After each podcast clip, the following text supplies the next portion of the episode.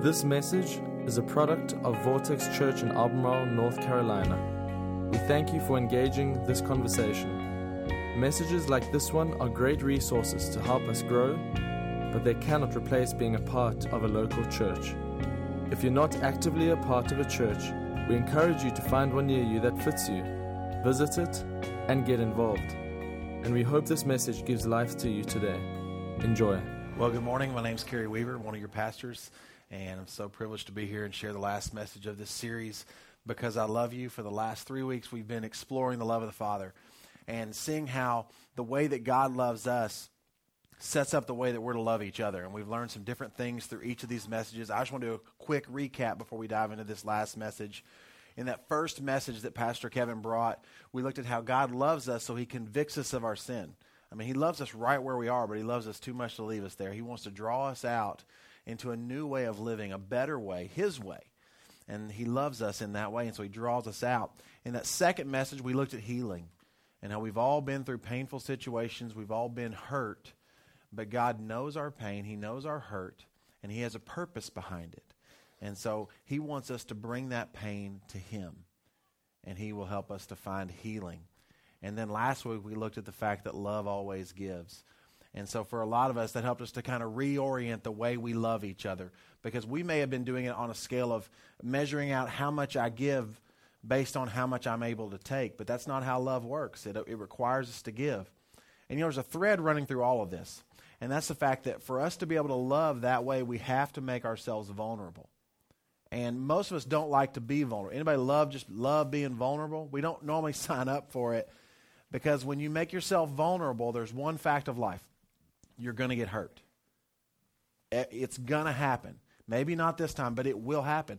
But without it, we can't truly love each other. Um, in 1 Peter 4 8, it says this Most important of all, continue to show deep love. And that deep love, that's vulnerability. Continue to show deep love for each other, for love covers a multitude of sins. See, when we love each other that way, we're going to get hurt. We're going to get hurt. But that love is big enough to cover those sins. We've got to make ourselves vulnerable because we understand that God's love is big enough to cover our sin. But let's ask this question this morning Is God's love big enough to cover your sin against me? Is God's love big enough to cover when other people hurt us? Are we going to be able to extend the same kind of love and grace and forgiveness? Because we're supposed to forgive and forget, right? How exactly does that work? Has anybody ever been able to pull off the whole forgive and forget thing? We might forgive, but we don't forget, do we? We, we never forget, actually. If I say something hurtful to you, you're never going to forget it. You may forgive me. And right now, I bet if I challenge you, you can probably still hear hurtful words in your head that someone has said to you. Chances are you still hear it in their voice.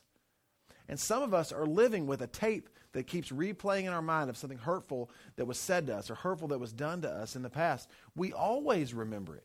I mean, that's how, I mean, honestly, forgetting for me, I only forget stuff I'm supposed to remember, right? And I, I, there's stuff I want to forget that I can't.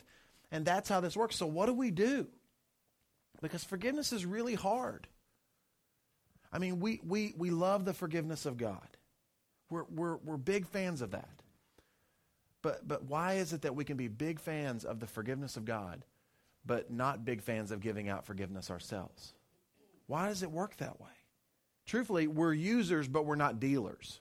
That's what it comes down to. We want to receive the love, receive the grace, receive the forgiveness, but when somebody else needs it in our lives, man, we withhold it. It's like we're hoarding it up, like, well, if I give you my forgiveness, I'm going to run out. Like there's only so much available. So, so we only give it to a select few people, right? And that's what our lives end up looking like. Truthfully, we, we often hold others to a higher standard than God holds us. If we come to God, we find grace and forgiveness when we come to Him in humility. But oftentimes we don't extend that to other people. We're harder on them than God is on us. I read this story about a guy named Jeff Wilson. In 1984, he was a high school student on his way to school, and he was driving. It was a beautiful sunny day, and the sun got in his eyes. And in that moment where the sun got in his eyes, he didn't realize that there was someone in the crosswalk in front of him. And he hit that person with his car. Now, he said it happened so fast. I wasn't speeding, I wasn't distracted. The sun got in my eyes, and all I know in a split second, something flew over the hood of my car. He slammed on the brakes, threw it in park, and ran around. And behind the car was laying a younger student named Tammy Baird. He thought in that moment that he'd killed her. She was completely unconscious. The ambulance came, they, they scooped her up and took her to the hospital, and she would survive, but she did have some pretty severe injuries. Jeff Selden said in the days that followed that, he felt so guilty for what he had done. Even though he didn't do it on purpose, he had hurt her. And he said, honestly, I didn't even want to live. But he finally mustered up the courage to call the hospital and just check on her and see if she was going to be okay. And when he called, they connected the, to her room, and her dad picked up the phone. Now, I can tell you this as the father of three kids, one of them in the middle is my little girl, Millie. If you hit my daughter, like, we ain't friends, okay? I don't care if it was an accident or not, okay? But her dad handled it a little bit differently. Jeff started to explain what happened, and he was so sorry, and it was an accident, all these things. And her dad stopped him and said, Listen, first of all, you got to know this. I've been where you are. He was like, What? And he said, Actually, when I was younger, a child ran out in front of me chasing a ball, and I, I hit a kid with my car. It was, it was an accident, and the kid survived, but it was, there was some pretty bad injury. So I've literally been where you are. And you also got to know this I know you didn't do it on purpose. And I forgive you. Our family forgives you. Now, Jeff said that just overwhelmed him because this is a guy who didn't even want to continue living because of the guilt that he was carrying. But her dad forgave him. Now, he's never going to forget that that he went through, but he will always remember the forgiveness that was extended to him. And that's what that's how forgiveness works. Even though we may hurt someone, we know we did it, we're, we're racked with guilt. When we experience that forgiveness, it's it's life changing, it's life altering. So, how do we do it when we know someone has hurt us? We know that they have sinned against us, because that's what that passage in 1 Peter 4 said. It said that love covers a multitude of sins. That means that someone has wronged you. They were wrong, they sinned against you, but, but the love, it has the power to cover it. Well, I think we got to understand what forgiveness really is. So, first, let's understand this. What is forgiveness not? If you're a note taker, this is in your notes. You can fill in these blanks. The first thing I know is this forgiveness is not permission. When I forgive you, I'm not giving you permission to continue to hurt me. You may actually be in a situation where someone is hurting you, and you need to remove yourself from that situation. You can still forgive without giving permission. Forgiveness is also not saying it's okay. Like, it's not saying it wasn't wrong. I love that. Uh, in, uh, in 1 Peter 4 8, it says that love covers a multitude of sins. It, it is sin. Like someone sinned against you, they betrayed you, they lied about you, they did that. So I'm not, when I forgive you, I'm not saying that you weren't wrong. Because truthfully, if you weren't wrong, then you don't need my forgiveness, do you?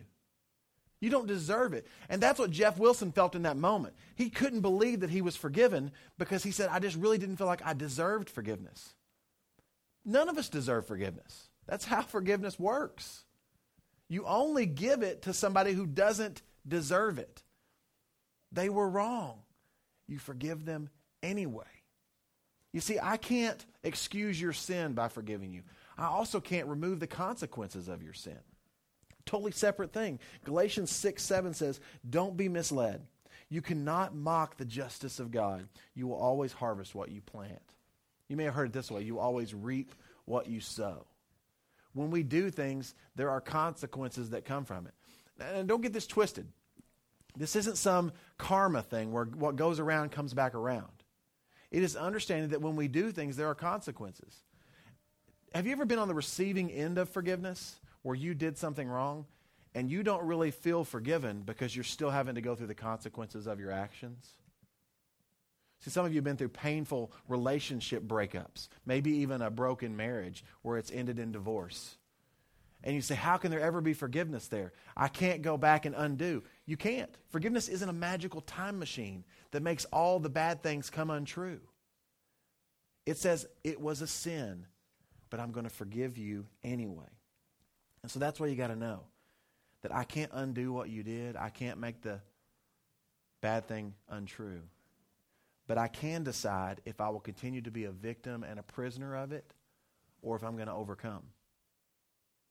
And that's why forgiveness is opening the door to healing. It's opening the door. It's saying now there is a possibility for healing. Because without forgiveness, there is no healing in our relationships, is there? It's not possible.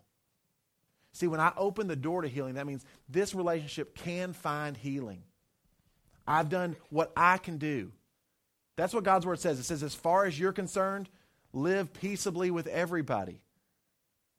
So, as far as I'm concerned, I have forgiven you. Regardless of how you respond to me, I'm forgiving you anyway. Because I'm not going to be a prisoner to it.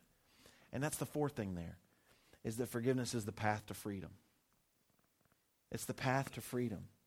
Proverbs 19:11. I love this passage. It says this, "A man's wisdom gives him patience. It is to his glory to overlook an offense." You ever overlooked an offense? You just overlook it.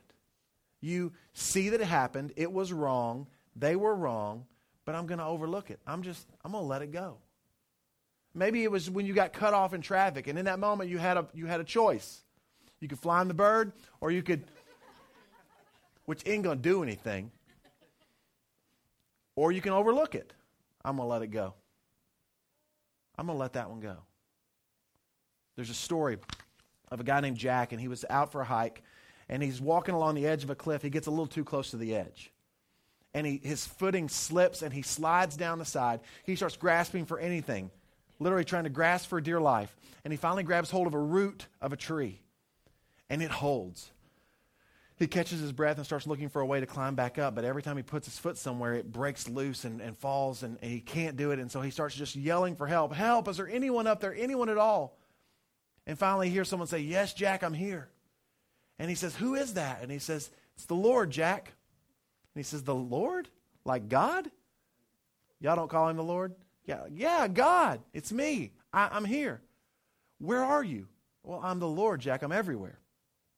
And he says, Can you get me off of here? And he says, I can. Oh, thank you, God. I tell you what, God, if you will save me from this, I, am going to clean up my life. I'm going to live the way I should live. I'm going to start going to church every Sunday. I'm going to give 10, even 20%. I'm putting it all in the offering. God, I'm just, I will. And he says, whoa, whoa, whoa, let's, let's just get you off here first, then we'll talk. And he says, okay, what, what do you need me to do? I'll do anything you want me to do, God. And he says, okay, listen very closely. I need you to let go of that root. I've got you. And Jack says, Let go. Yeah, just let go. I'll let go of this? Yeah, just let go. I've got you. And he stops for a moment and he says, Is there anybody else up there? now that's that's a ridiculous story, but understand this. The way Jack held on to that root is the way some of us hold on to unforgiveness. We hold on to a pain or a hurt an offense from the past. We think it's holding us up, but it's actually holding us down. Maybe you've been there. Like right now, if I say, Do you remember offense in your past that you've not forgiven? You're still holding on to. Maybe it's a hurtful word that's said that's still playing in your mind. What are you holding on to that you think is giving you control, but it's actually controlling you? You can't be set free because you're still holding on to that. You think it's holding you up, but it's, it's holding you down. You need to overlook it. You need to rise above. And that can only happen through forgiveness. You see, 20 years later, Jeff Wilson, the driver of that car when he was in high school, was reunited with Tammy Baird. And the way it happened was this Tammy sent him an email. She looked him up and found him and sent him an email and said, Dear Jeff, I just need you to know that you may have been the first person to hit me with a car, but you weren't the last. Now, I'm not making this up, okay? This is a true story. You see, Tammy had gone on to become a stunt performer who now specializes in the industry for being hit with a car. It's how she makes her living. She's really good at it. Um, if you've seen any major television show or movie where a woman was hit with a car, it was probably Tammy Baird. That's what she's known for. What is that?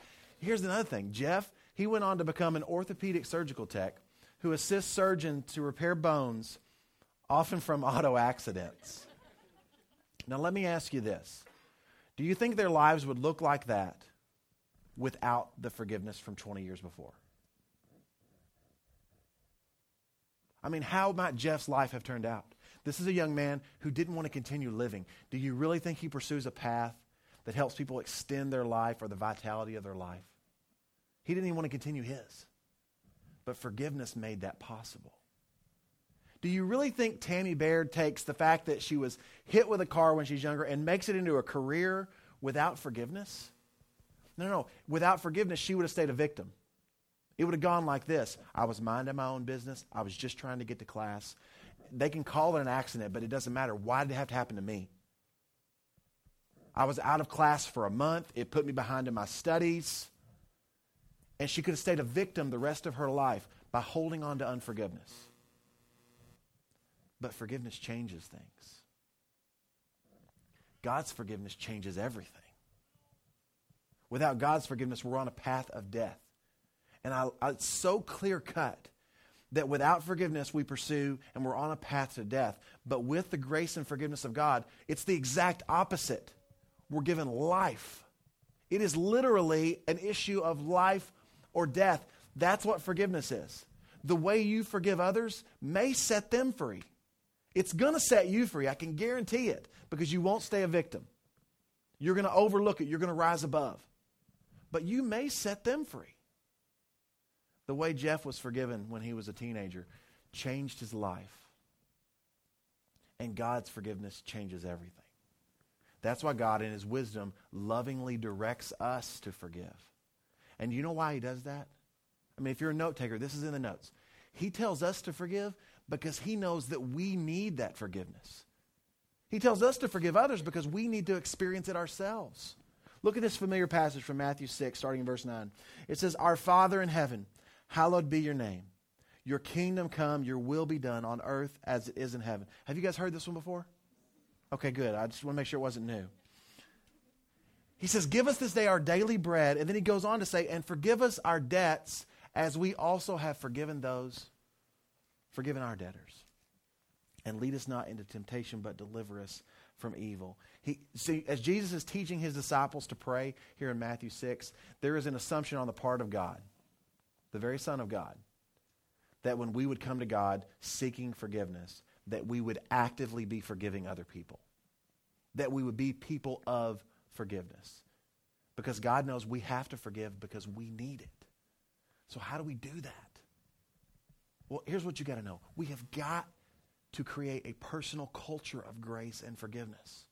That's how we have to live. We've got to live within that culture. Because if you want to be able to experience the forgiveness that you need from others, You've got to be creating a culture where you are actively forgiving others. And God sets this up for us. We need this. We need this in our work relationships, right? Because truthfully, without forgiveness, there are no relationships. In your marriage, gentlemen, without forgiveness, does that marriage make it? The answer is no. Some of you were confused. It, it doesn't. It, it's not going to make it. I read a guy named P.J. Smith said one time, he said, Gentlemen, be gracious and forgiving with your wife's fault. They're probably what kept her from getting a better husband. Let that sink in. Without forgiveness in our marriages, they don't make it. In your work relationships, if your boss isn't consistently forgiving you for consistently showing up five minutes late, that relationship gets severed at some point, right? You stop working there and they stop paying you.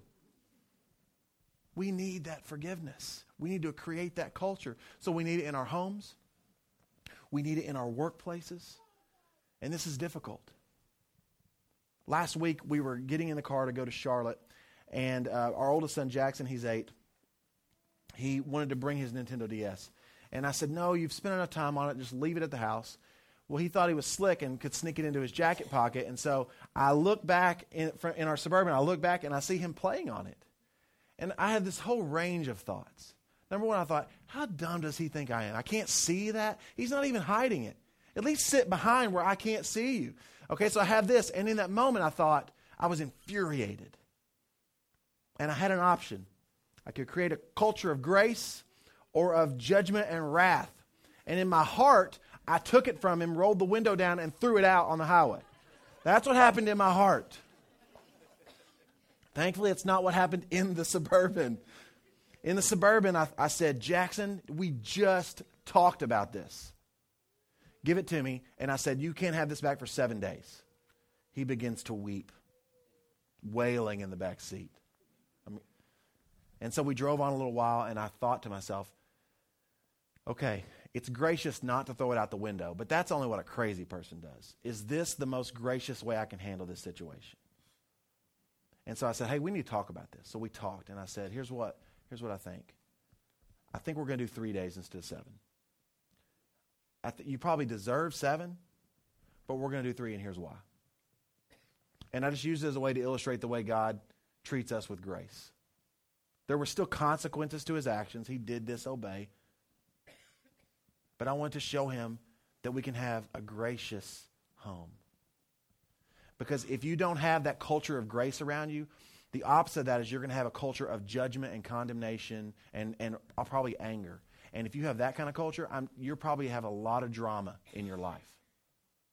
Because every time someone does something wrong, it's the end of the world. I can't believe it.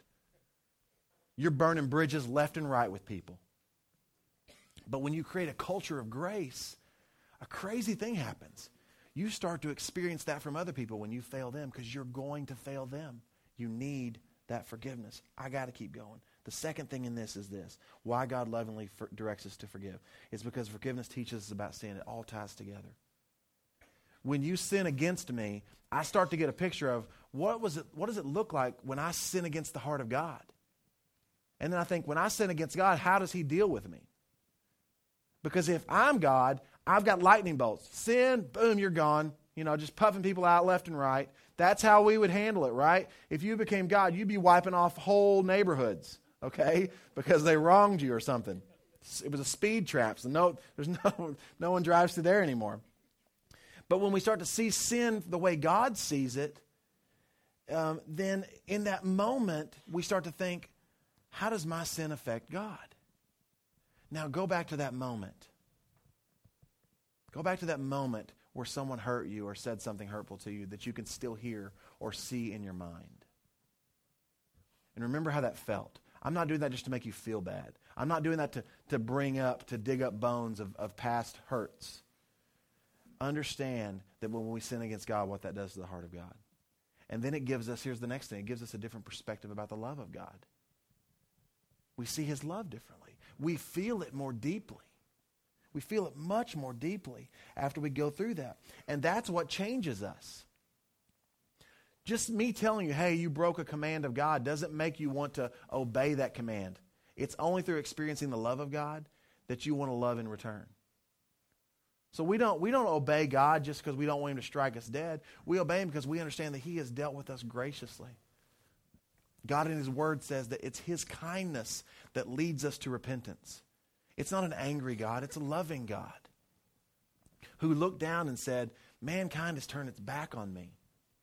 I've got to do something. I've got to make a way for them to find forgiveness and the life that I intended for them to live all along. And then he sent Jesus for us. God did that. That's how he deals with us. We should deal with others in the same way.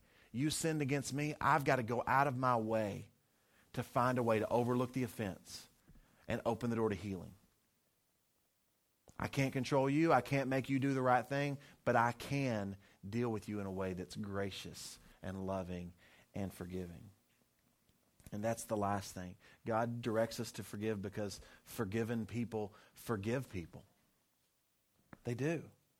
Colossians 3:13 says, "Make allowance for each other's faults and forgive anyone who offends you. Remember the Lord forgave you, so you must forgive others." Now, I, have looked at this in the original language. There's no asterisk there in the Greek that says you must forgive others unless they stabbed you in the back or cheated you in business or stole your girlfriend or there's no fine print. And where I come from, forgive anyone means forgive everyone. Anyone who offends you, you must forgive. But we kind of have different levels of that, don't we? Well, if you just do that, I, that's, I can forgive that. That's no big deal. But what about the people who have hurt us deeply? How do we forgive them? Well, it's only through the love of God. And I find this those who have been forgiven deeply, who have understood how deep the forgiveness and the love of God is, they in turn forgive that same way. You all know people like this, right? I mean, the extent of, of the life that they have gone through, maybe the sins they committed, and when they find God and it radically changes their life, man, they're the most loving and forgiving people because they know what it's like. They do. They know what it's like. But, but there's some people, and, and honestly, maybe they're a little bit more like me. I mean, just you guys are just starting to get to know me, but my story is I grew up in a preacher's home. My dad was a, preacher or a pastor my whole life. Been in church like every Sunday of my whole life. Came to faith in Jesus at the age of ten. I, I hadn't I had I hadn't knocked over any liquor stores. I hadn't murdered anybody at ten. I was still a pretty good kid. I, I, honestly, I stayed a pretty good kid. I never really did that the bad things. I never wasn't a difficult teenager. It would be really easy for me to say, man, it didn't take a whole lot of the love of God to save me. But some of you are terrible people, and it took a whole lot of the love of God to save you. Like, I don't know how He did it. But that's not true, is it? The difference is you maybe understand the depth of your sin, where if you're more like me, maybe you don't.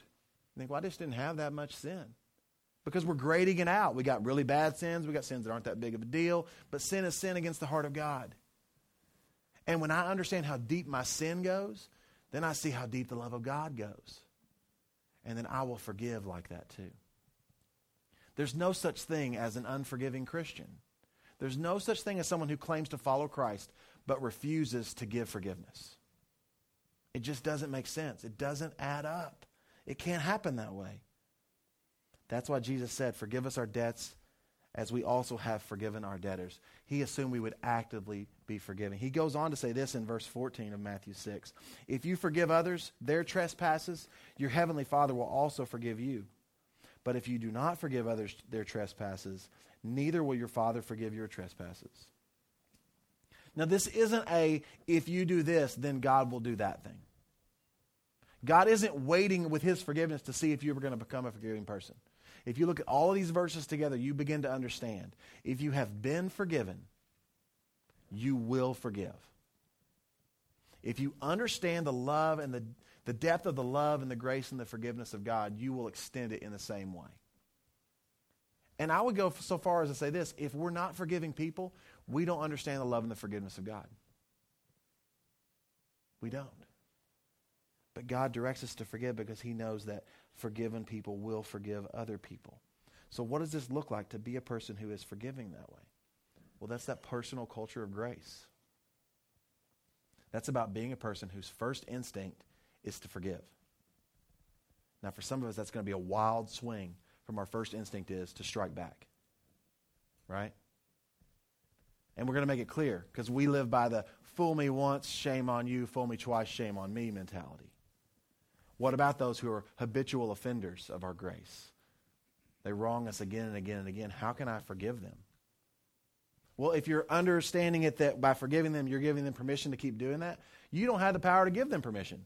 But you do have the power to hold on to the hurt or to let it go to God. You do have that kind of power. You got to create that culture. You know, I just I want that. I want that with my friends. When they wrong me, most of the time I want them to maybe they don't ever even know. Because I forgive them without them even needing to know or ask.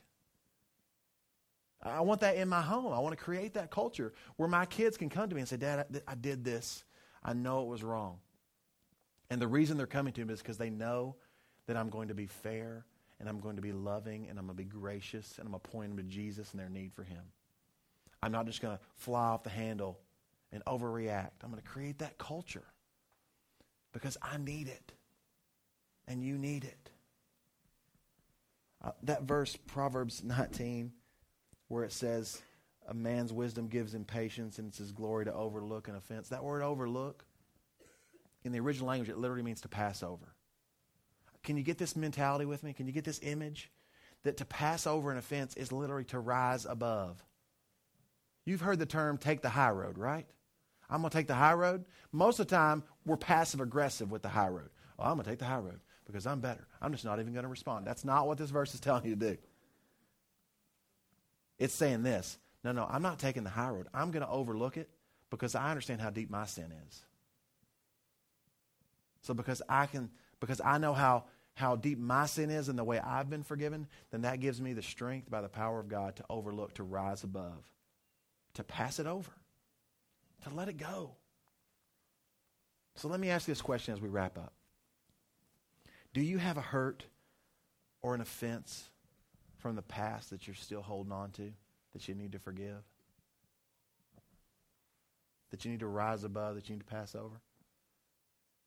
I'm not saying you need to go home and get, pull out your phone and call somebody from 20 years ago and, hey, listen, you really hurt me bad, and I just want you to know I forgive you. No, you need to let it go right now. You need to pray and say, God, give me the strength to see how deeply you've forgiven me. So I'm going to let it go. I'm going to forgive them. I'm going to move on from this. I'm going to rise above because you've been holding on to it and it's holding you down. Chances are, if I said, Do you have someone you need to forgive? Right now, their face came into your mind. Sorry about that. Can't, can't go back now. It's already there.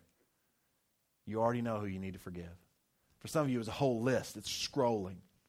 You're holding on to so many past hurts, and I'm not making light of it. You may have been through a lot of difficulty in your life. But right now, you have the choice. Am I going to be a victim and a prisoner to that? Or am I going to allow God to use it and to allow me to rise above? Today, you could be set free.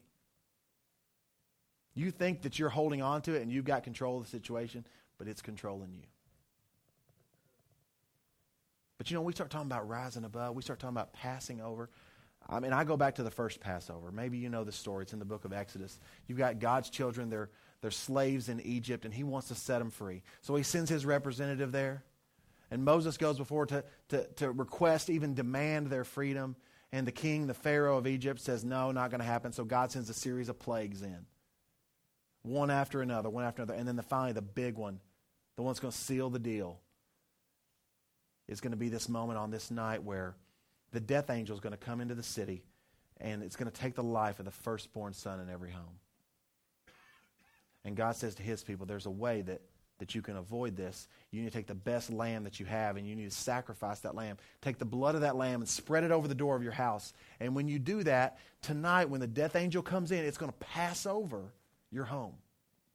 And that life will be spared. In, the, in that first Passover, that's what it took. It took the blood of a lamb for them to be passed over. And I love that because it gives us this great picture of what was going to happen one day when Jesus came. And he was going to come down, he was going to live a perfect life. And then he was going to willingly go to the cross for his life to be laid down, for his blood to be shed, so that now his blood can be applied to the heart of any man, woman, or child who would. And through that, your sins can be passed over. Man, isn't that beautiful? And God does that. God did that on your behalf.